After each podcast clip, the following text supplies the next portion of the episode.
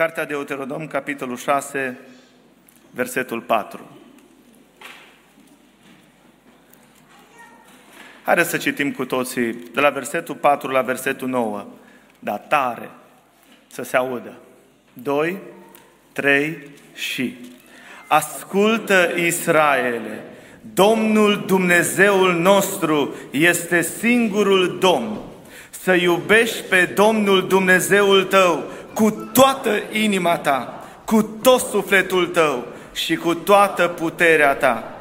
Și poruncile acestea pe care ți le dau astăzi, să le ai în inima ta, să le întipărești în mintea copiilor tăi și să vorbești de ele când vei fi acasă, când vei pleca în călătorie, când te vei culca și când te vei scula, să le leși ca un semn de aducere a minte la mâini și să-ți fie ca niște fruntari între ochi, să le scrii pe ușorii casei tale și pe porțile tale. Amin. Doamne, stăm înaintea Ta și ne smerim, Doamne, și ne rugăm ca în această dimineață ca Tu să ne vorbești. Și te rog asta, Doamne, nu în meritele mele, ci în meritele lui Hristos, Doamne. Fie harul Tău peste noi, te rog să binecuvântezi fiecare familie, Doamne. Și dacă sunt familii în criză, Doamne, întinde o mână de ajutor. Mă rog și pentru copiii noștri să-i binecuvântezi, să-i faci stâlpi în casa Ta, Doamne. Lasă harul Tău, Doamne, și Duhul Sfânt, Doamne, să, să ne asiste în continuare. A Ta să fie gloria și slava, de acum și până în veci. Amin. Vă rog frumos să luați locurile.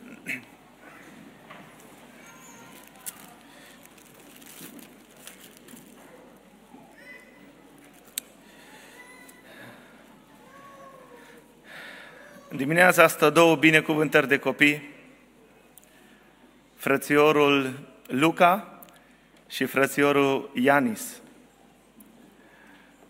Luca în limba latină este cuvântul lux, să fie băiat de lux. și înseamnă lumină, claritate, puritate. Așa să-l facă Dumnezeu. Ianis înseamnă harul lui Dumnezeu și darul lui Dumnezeu. Așa să-l facă pentru voi ca familie, să fie darul lui Dumnezeu și să-l vedeți ca un har pe care Domnul vi l-a dat, Dumnezeu să vă binecuvânteze. Am aproape 13 ani de căsătorie, încă nu, în decembrie. Când am împlinit vreo la anul al treilea sau al patrulea, nu sigur, citeam din Biblie așa aleatoriu. Și am văzut un verset care nu l-am văzut niciodată până atunci. Zaharia 12 cu 8 unde Biblia spune așa, și casa lui Dumnezeu, și casa lui David va fi ca Dumnezeu. Și casa lui David va fi ca Dumnezeu. Și am zis, cum ar fi și casa lui Gabi Floruț să fie ca Dumnezeu? Am zis, Doamne, Tu vrei să am o familie, o casă perfectă. Și am înțeles că o căsătorie perfectă presupune un soț perfect și o soție perfectă. Și am zis, Doamne, cum să fiu eu perfect și soția mea perfectă, să fiu ca Dumnezeu? Și am înțeles că putem să fim perfecți. Pentru că soțul perfect este acel soț care nu așteaptă ca soția lui să fie perfectă.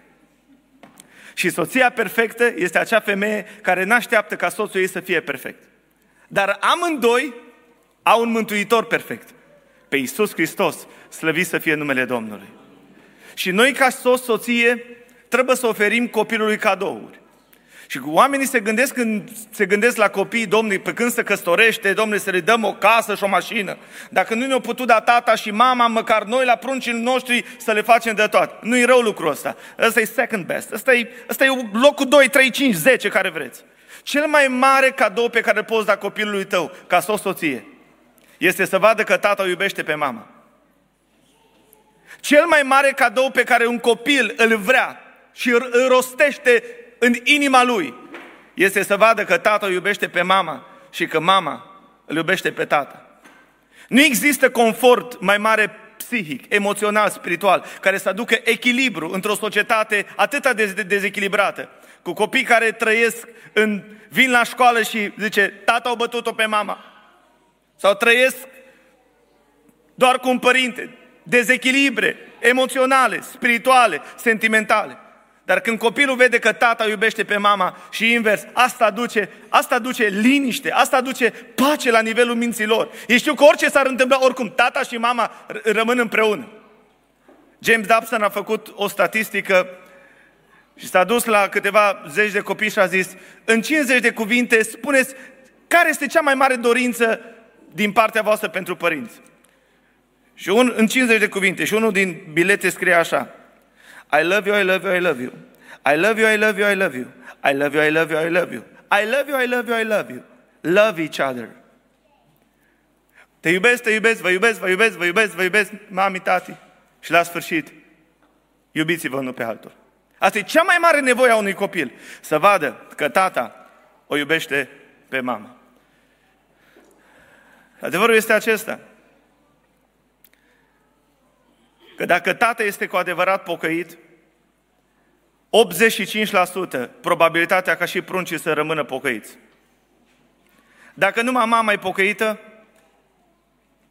probabilitatea ca pruncii să se pocăiască este doar de 15%. Când un copil se roagă și zice, Tatăl nostru care ești în ceruri, el îl vede pe Dumnezeu prin prisma lui tata. Și dacă tata e rău și abusiv, el nu poate percepe pe Dumnezeu dragoste, pentru că prima imagine prin care îl percepe pe Dumnezeu este imaginea tatălui.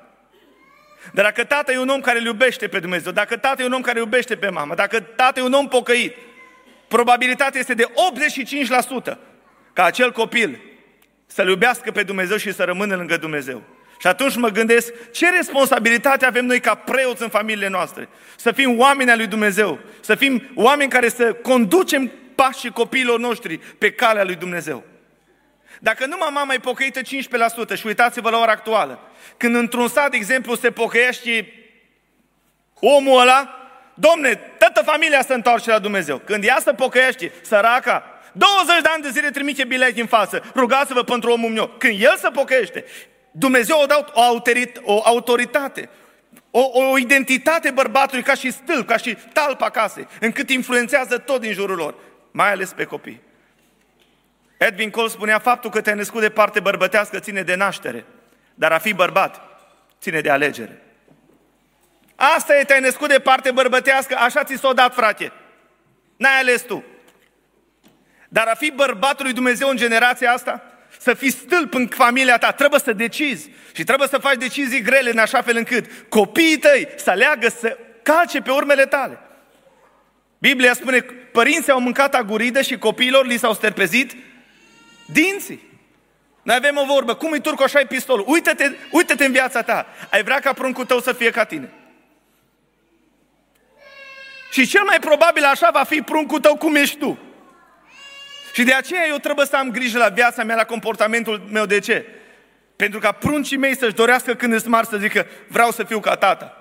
Fetele mele să spună, vreau să am un soț ca tata. Băiatul meu să spună, vreau să am o soție ca mama. Să influențăm generația asta pentru Isus Hristos, slăvit și onorat să fie numele Domnului. Amin? Cel mai mut, cel mai surd, orb tată care există, are o influență de o mie de ori mai mare decât orice profesor de la, de la Oxford, de la Harvard. Dumnezeu a lăsat tata să fie un stâlp. Uitați-vă în închisoare din America.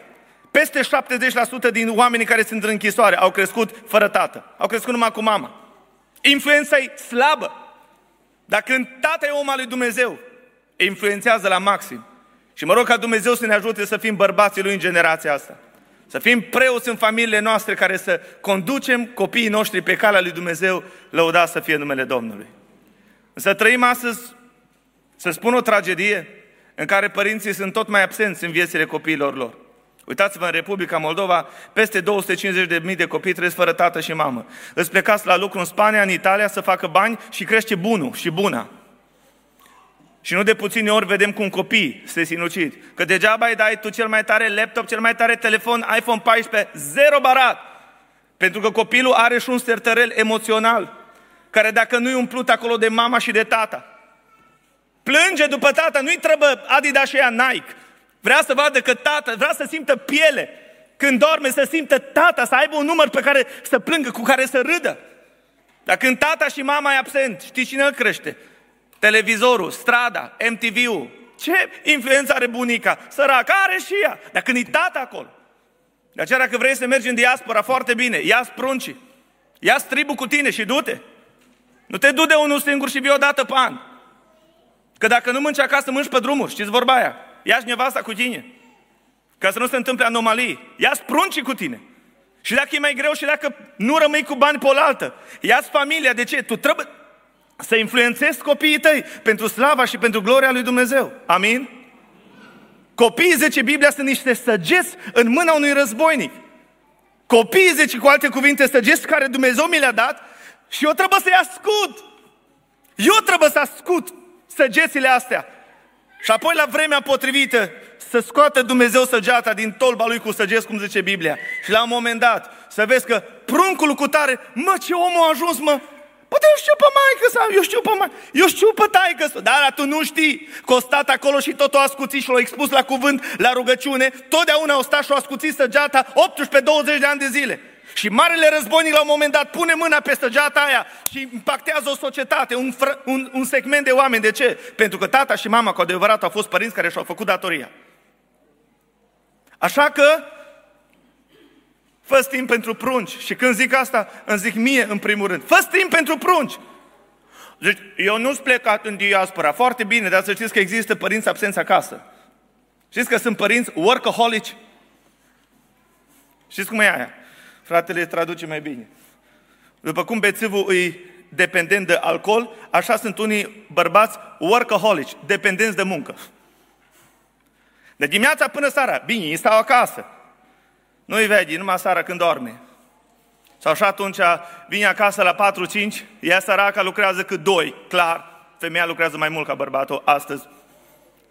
Și el vine și stă cole pe fotoliu.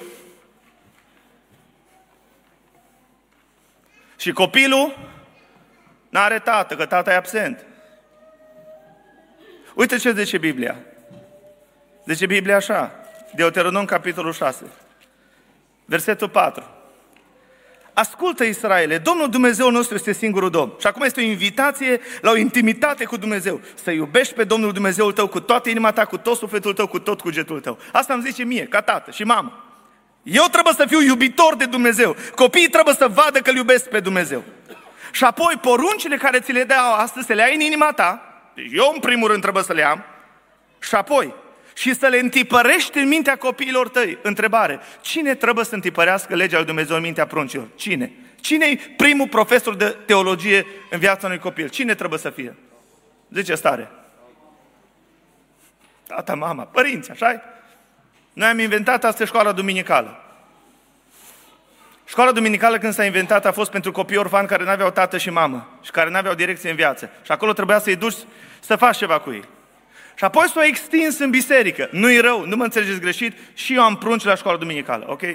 Nu zic că e rău, dar înțeleg un lucru.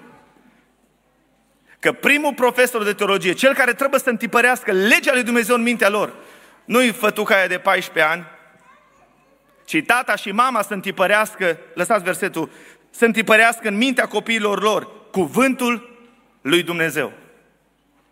Profesorul de teologie, pastorul, fata de 15 ani, E locul 2, 8, 10.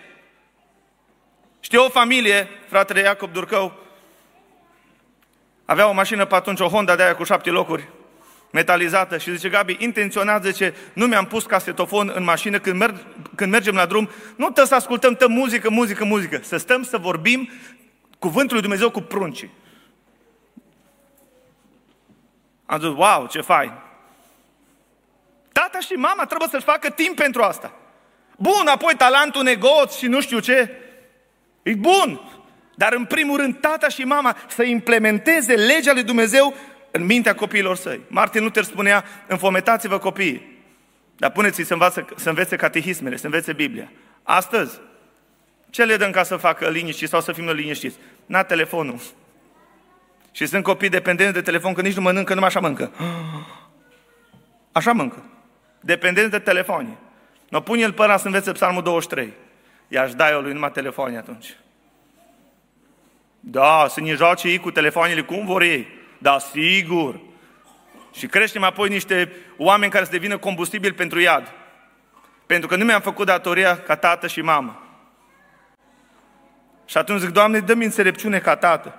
Doamne, dă înțelepciune la surori ca mame. Ca noi să fim primii care să implementăm legea lui Dumnezeu în mintea lor. Și acum ascultați versetul 7. Să vorbești de ele când vei fi acasă, când vei pleca în călătorie, când te vei culca și când te vei scula. Cu alte cuvinte, biblicizează-le sângele. Întotdeauna vorbește despre Dumnezeu. Pune în ei versete din Biblie. Pune să învețe versete cheie din Biblie. Uitați mai jos. Să le lești ca un semn de aducere minte la mâini. Dragul tati, orice faci cu mânuțele astea, să fie conform cu legea lui Dumnezeu. Să-ți fie ca niște fruntare nou, între ochi. Ce înseamnă asta? Să ai călăuzire, deciziile care le faci să fie pe baza cuvântului lui Dumnezeu. Cuvântul tău este o lumină pe cărarea mea. Uitați mai jos zice Biblia, să le scrii pe ușorii casei tale și pe porțile tale. Adică atunci când intri în casa unui pocăit, casa aia trebuie să arate ca o mică sinagogă, nu? Să fie plină de versete din Biblie. Domnul este cu tine, viteazul. Nu te teme, nu te înspăimânta. Să ai versete din Biblie peste tot. Când iese afară, El te va păzi și la plecare și la venire. Să, să implementezi legea lui Dumnezeu pe ușorii casei tale. Să nu fie acolo cranii, James Bond, Britney Spears. Mai știu eu ce? Că zici că intri într-o casă de șmecher. Casa ta, zice, și casa ta, zidurile casei tale, tot ce înseamnă habitatul tău, să fie implementat cu cuvântul lui Dumnezeu. Și mă rog ca Domnul să ne ajute la asta. Amin, frați și surori? Dar pentru asta trebuie noi, părinți, în primul rând, să ne vadă că stăm cu Biblia. Să vadă pe tata și pe mama că stă cu Biblia. Și apoi să implementăm legea lui Dumnezeu în inima lor. Lăuda să fie Domnul. Spunea cineva, copiii noștri sunt singurele semnale pe care le transmitem unei generații care nu o să o vedem niciodată. Copiii noștri sunt singurele semnale pe care eu le transmit unei generații pe care eu nu o să mai văd. Și în funcție de cum pregătesc semnalele astea acum pentru Dumnezeu și ascut săgeata, în funcție de asta Dumnezeu va putea să folosească pruncii noștri sau nu. Și chiar îmi doresc ca pruncii mei să fie toți ucenicii Domnului. Pruncii noștri să fie ucenicii Domnului, să aibă daruri spirituale și să influențeze generația care nu o să mai văd niciodată. Să știu că pruncii mei iau torța de la tata și de la mama și duc mai încolo Evanghelia, lăuda să fie Domnul. Așa seamănă Dumnezeu familia cu o corabie, ca și corabia lui Noe. Jos e moarte, e putreziciune. Corabia e deasupra, trebuie să reziste la toată spurcăciunea care este în lume. Și tata și mama trebuie să fie la cârmă și să călăuzească familia pe drumul cel bun, lăuda să fie Domnul. Vedeți, noi toți zicem că Dumnezeu nu are nepoți. Eu nu cred asta. Eu cred că Dumnezeu are nepoți. Nu că Dumnezeu are copii, Dumnezeu nu are nepoți. Să nu credeți asta. Dumnezeu are nepoți. Uitați ce zice Biblia. Dacă nu crezi asta, deschide Biblia cu mine. Proverbe 14 cu 26. Să vedem dacă Dumnezeu are nepoți. Cine se teme de Domnul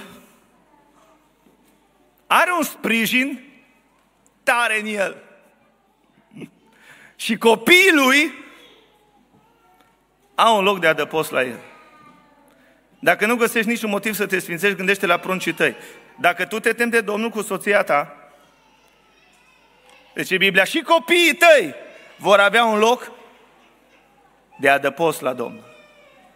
Când copilul tău va fi pe buza iadului, pe buza prăpastii, va spune Dumnezeu ca despre Israel, Israele, într-o clipă te-aș nimici că ești rău, dar datorită părinților tăi, Avram, Isaac și Iacov, pentru că ai avut niște părinți care m-au iubit și am intrat în legământ. Când mă gândesc, ce părinți deosebiți ai, ai avut? De dragul lor, zice, nu te nimicesc, că dacă ar fi după mine, într-o clipă. Dar când știu cine e taică, Tomă, ai un loc de adăpost, de aia nu te leapă de Israel. Și dacă nu găsești niciun motiv să te sfințești, gândește la pruncii tăi. S-ar putea ca unul să devină fiul risipitor, am văzut acolo fii risipitor și avem în bisericile noastre. Dar ascultă-mă, dacă te temi de Domnul și copiii tăi vor găsi un loc de adăpost, Domnul ține cont de trăirea ta, de rugăciunea ta nascuns, de umblarea ta cu Dumnezeu. Și când te vede, când îl vede că e gata, zice, bă, ar merita, mă, bă, ar merita să las. Dar știu cine e maică asta, ce legământ, ce viață, ce tată a avut. Și Dumnezeu zice, las că te urmărește rugăciunea mai măcar că ai merita în dreptatea mea. Dar găsești un loc, ai avut niște părinți care s-au temut de mine. Frați și surori, să ne sfințim înaintea lui Dumnezeu. Că Dumnezeu ține cont de trăirea noastră. Când vede că pruncii noștri o iau aiurea. Și mă rog ca Dumnezeu să-i cerceteze. Amin, frați și surori? Ce să faci ca și părinte? Zice Biblia, implementează legea lui Dumnezeu. Implementează în mintea lui. Orice ai face, implementează legea lui Dumnezeu. John MacArthur, unul dintre cei mai mari predicatori, spunea, poate sună dur, dar e adevărat. Copiii noștri, oricât de simpatici se nasc, se nasc copiii diavolului. În sensul că ei nu se nasc mântuiți, se nasc cu o natură păcătoasă. Au această moștenire genetică de la Adam și Eva, cu toate inclinațiile păcătoase. Oricât de simpatici, se nasc copiii celui rău. Și el continuă și spune așa, atunci primul nostru câmp de misiune trebuie să fie familie. Amin? Primul nostru câmp de misiune, unde trebuie să ne doar pentru, pentru cineva care ne mântuit. Cine trebuie să fie? Familie. Și atunci, până la botez, puni sămânța, udo cu lacrimi, adu la casa lui Dumnezeu, fă tot ce poți și lasă ca Dumnezeu să facă să crească. Amin? De multe ori noi avem chestia asta în biserică. Oh, ziceți, S-au botezat 20, zice, da, 18 au fost oricum din biserică, numai 2 au fost din sat. Ca și cum? Ca și cum dacă s-au botezat a noștri, nu e așa important. Bă, dar am avut rod două suflete. Dar ăștia 18? Că tu ai pus, ai semănat, ă, ăia nu sunt important, ăia cei mai importanți. Trebuie să te bucuri când vezi că pruncii bisericii îl aleg pe Iisus Hristos. Eu îi mulțumesc Domnului că n-am fost interlop și să am așa o mărturie că am tăiat și am spânzurat și am... Și, și îi mulțumesc Domnului. Eu cred că e o minune mântuirea și dacă nu ești interlop și te-ai întors la Dumnezeu. E o minune să vezi că pruncii tăi se botează și trebuie să celebrezi ca biserică, nu să duci, apoi duci s-o, s-o botezat aia din biserică. Bă, dar aia din biserică au fost nemântuiți. Pruncii ăștia sunt nemântuiți. Dar ce facem? Îi încredințăm în grija Harului Dumnezeu și ne rugăm ca ei să-L cunoască pe Isus. Așa că bucură-te când vezi că pruncii tăi și pruncii altuia se botează. E o minune. Lăuda să fie numele Domnului. Binecuvântat să fie numele Lui. De aceea zice Biblia, învață pe copil calea când e mic, că atunci când va îmbătrâni, nu se va abate. De ce nu se va abate omul în vârstă de pe calea lui Dumnezeu? De ce? Pentru că atunci când e mic, ai pus la rădăcină ce-o trebuit. Și este o vorbă. Bătrânii dau mintea copiilor. Și dacă atunci când a fost mic ai pus legea lui Dumnezeu, când va îmbătrâni, iese din subconștient ceea ce ai pus când a fost mic. de nu se va depărta la bătrânețe, că ai pus la rădăcină ceea ce a trebuit. Așa că, frați și surori, știu că trăim într-o lume materialistă, mai vrem încă un etaj, încă niște tocuri mai șmechere, încă o mașină mai nu știu cum și copiii ne încurcă în carieră, angajăm bone, eu nu cred în bone. Eu sunt femeie de carieră, oh, de trei ori femeie. Hai să vă spun ceva, surorilor. Cea mai înaltă chemare care Dumnezeu ți-a făcut-o după mântuire e să fii mamă. Directoriță și șefă poate să fie o sută în locul tău dacă te dă afară. Dar mamă la pruncii tăi numai tu poți să fii. Așa că prețuiește chemarea asta. Prețuiește pruncii mai mult decât banii și cariera. De ce? Pentru că vrei să ajungă în împărăția lui Dumnezeu. Amin? Nu sacrifica, nu sacrifica pruncii pe... Uh, știți, eu cred că sunt păstori care cred mai mult în psihologie decât în Biblie. Sunt păstorași care zice, consiliere premaritală. Vai, când te căsătorești, 3-4 ani de zile să te cunoști, să uh, aveți bani așa de uh, o mașină, să puneți depozit pentru un apartament și după ce aveți ceva, după aia să vină copilul la totul gata sau măcar să fie ceva în spate. Așa că stai și te cunoști 5 ani de zile. Numai Dubai, numai eu mulțumesc Domnul că n-am ascultat de sfaturile astea. Eu m-am căsătorit Primii patru copii am avut unde am stat în chirie, 8 ani de zile am stat în chirie. Dar am crezut ce zice Biblia, nu ce zice psihologia. N-am văzut pe cel neprihănit cerșindu-și pâine, nici pe copiii lui. M-am aruncat în apele încrederii. Lasă! Dumnezeu poartă de grijă. Spaniolul are o vorbă, orice copil se naște cu bara de pâine sub braț. Știți cum au e bară de aia? Dumnezeu poartă de grijă. Dacă crezi în psihologia asta, ajuns aici 40 de ani de zile și abia atunci te gândești la un copil. Când merg cu el la școală, la când ai 50 de ani, zice că vine bunul cu mine. Ca să învață psihologia. Copiii nu sunt importanți, Copiii nu sunt importanți, trebuie să fie la periferie. Mi-aduc aminte de un profesor mare de la Harvard, stătea în fața a mii de studenți și a zis, ce sfat ați da unei mame? Are cinci copii, unul de epilepsie suferă, unul orb și spune tot felul de boli. Și însărcinată cu al șaselea și ăsta e surd. Ce sfat ați da acestei mame? Te răspuns un cor, să-l avorteze! Și profesorul zice, felicitări, tocmai l-ați ucis pe Beethoven. Trăim într-o generație în care copiii nu sunt importanți. Vrem case cu 10 camere și maxim un copil. Totul la senzor, avem condiții. Nu, no, copii, nu. No. Vreau să investesc în mine. Copiii nu mai sunt o binecuvântare, săgeți, vițe în jurul mesei, sămânță Dumnezeu. Nu! No. Câini, domne, pisici, acolo să investim. Hoteluri pentru câini, bani pe haine la câini. Asta e generația. Pruncii e în curcă, zice. Am carieră. Cu cariera o să rămâi. Eu cred că copiii sunt o binecuvântare de la Domnul. Și trebuie să-i primim și să-i vedem cum zice Biblia că sunt.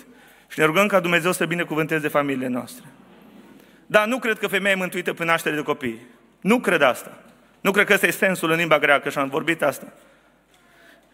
Cred că sensul original al textului de acolo, și nu vreau să intru în detalii, este atât. Femeia își va primi însemnătatea, semnificația în viață. Nu mântuirea, că mântuirea e numai prin jertfa lui Hristos. Nu poți adăuga la jertfa lui Hristos nimic. Femeia își va primi semnificația, însemnătatea în viață, dacă dă naștere la copii care stăruie în credință, în dragoste și în sfințenie. Atunci ești împlinită ca mamă, când vezi că pruncul tău la două noaptea vine de la stăruință, nu vine de la discotecă. Și în sensul ăsta ești soterios, mântuit, împlinit în viață, când vezi că ai dat naștere la copii care devin oameni al lui Dumnezeu. Și mă rog ca Dumnezeu să binecuvânteze toate mamele, toți tații, toți copiii noștri, să fim cu toții a Domnului, lăuda să fie Domnul. Așa că implementează legea lui Dumnezeu în mintea lor. La ora actuală sunt peste 40 de milioane de musulmani care știu Coranul pe de rost. Peste 40 de milioane. Deci dacă mâine s-ar arde Coranele, la un simplu apel de seară, 40 de milioane l-ar scrie și Coranul este aproape cât Noul Testament. Și mergem la tineret și mergem la tinerii noștri și încep. Căci mie nu mi-e rușine, ha? Dar știu tătire pe TikTok. Și atunci zicem, Doamne, dar de ce nu-i har la tinere? De ce nu ne rugăm? De ce sau din așa? De ce nu-i putere rugăciune? Și de ce? Pentru că Evanghelia e puterea lui Dumnezeu. Și dacă nu acumulezi Evanghelie în tine, e slab. Acumulează cuvântul lui Dumnezeu. Drag tânăr care ești aici. Și ești necăsătorit. By the way, ești necăsătorit. Acumulează acum cât poți mai mult. Pentru că statisticile sunt dure. 90% din membrii bisericilor noastre au atâta Biblie în cap cât au acumulat înainte de căsătorie. După care, stand-by. 90% au atâta Biblie în cap cât au acumulat înainte. După care mergi uh, uh, la lucru, vin copii, ai o bancă, ai nu știu ce, toate. Gata, nu mai e Dacă acum zici că n-ai timp, bineînțeles că nu ți cred, dacă acum n-ai timp, să nu spui că după aia o să te vii tu așa gigant spiritual. Dacă ești căsătorit, luptă-te să fii printre cei 10% care să te trezești mai dimineață, să te culci mai târziu, să nu dai ațipire ploapelor tale până nu stai și vorbești cu Domnul, să te încarci spiritual cu cuvântul lui Dumnezeu. Și apoi pruncii să vadă lucrul ăsta și să întipărești legea lui Dumnezeu în mintea lor.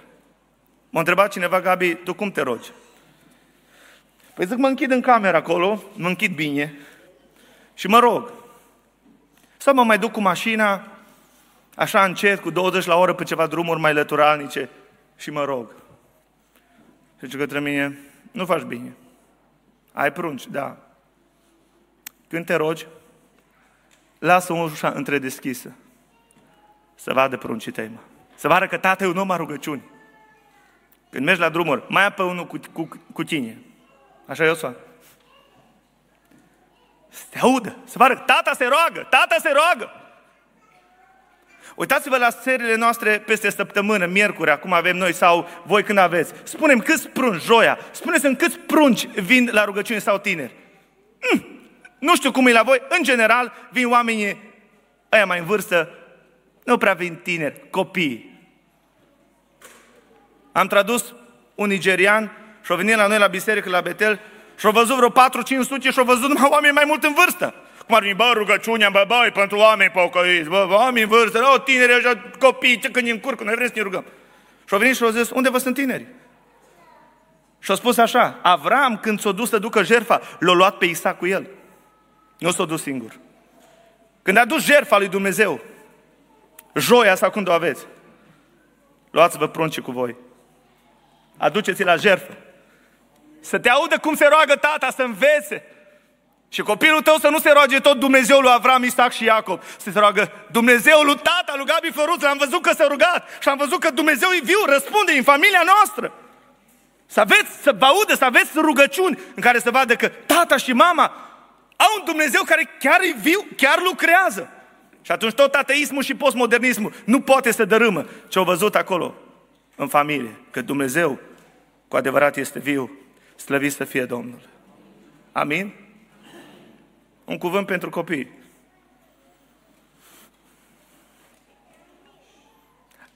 Toate cercetările din istoria bisericii arată următorul lucru. Nu există nici măcar un singur om folosit de Dumnezeu cu putere dacă nu și-a cinstit părinții. Deci dacă nu cinstești părinții, domnișoară, domnișorule, ascultă-mă, poți să faci Harvard, Oxford să faci. Dumnezeu îți va închide ușile. Cinstește pe tatăl tău și pe mama ta ca să ai zile multe și cum? Fericite. Dacă nu cinstești pe mama, du-te mă cu coșul. N-am chef. Bă, fă curat în dulap, că e al treilea război mondial. Nu vreau. Ascultă-mă, să nu mai vii să-mi spui că i-am avut lucrare că Domnul mă va folosi. Povești!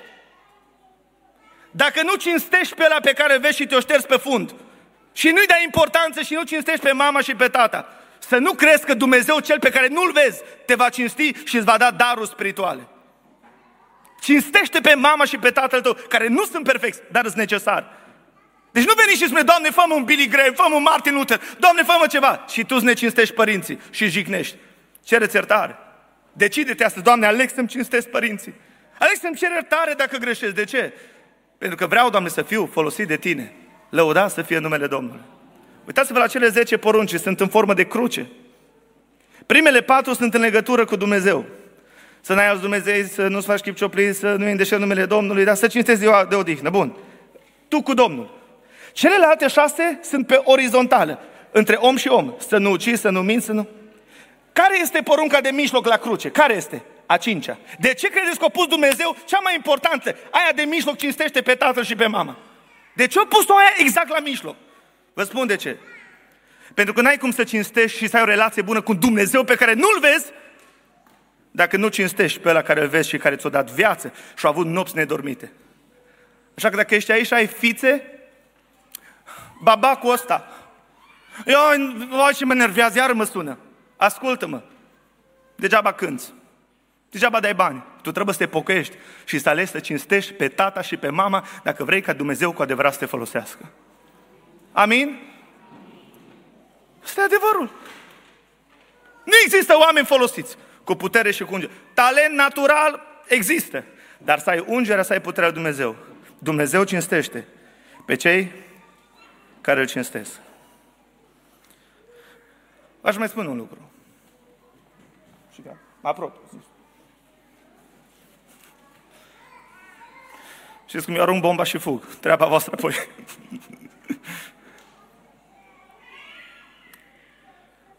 John Piper, păstorul păstorul în America, spune așa. Îi mulțumesc tatălui meu că nu mi-a arătat cicatricile înainte de vreme. Textul era păstor. Îi mulțumesc tatălui meu că nu mi-a arătat cicatricile înainte de vreme. Adică el voia să spună. Tata meu a avut și el bătălii spirituale în viață, cu biserica, lupte, Dar îi mulțumesc că mă proteja și nu le-am știut.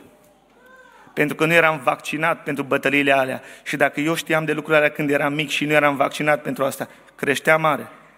Și ziceam, păi dacă așa e pe calea Domnului, dacă așa e ăla și ăla, păi atunci eu nici mă mai pocăiesc. Frați și surori, să fim gentlemen. Când stai la masă cu copiii tăi, nu zic, ăla e așa, ăla cântă, aia, a, dar știu cine, știu cine, da, o, o. Zile tăti, mă, arată tot, ce ți-o zis ăla mai de mult? Și el săracul are șase ani, opt ani. Injectează-l. Și el nu are maturitate spirituală. Și nu mai vezi că face 18 ani și zice, bye-bye! Pentru că n-ai fost gentleman să-ți duci bătălia spirituală în privat, în dormitorul tău, sau să spui unui om care e mai matur spiritual și are fermoar pe gură să spui, frate, rogă-te că uite ce mi s-a întâmplat. Nu arăta pruncilor tăi. Lasă-i să crească, lasă să-L vadă pe Dumnezeu frumos.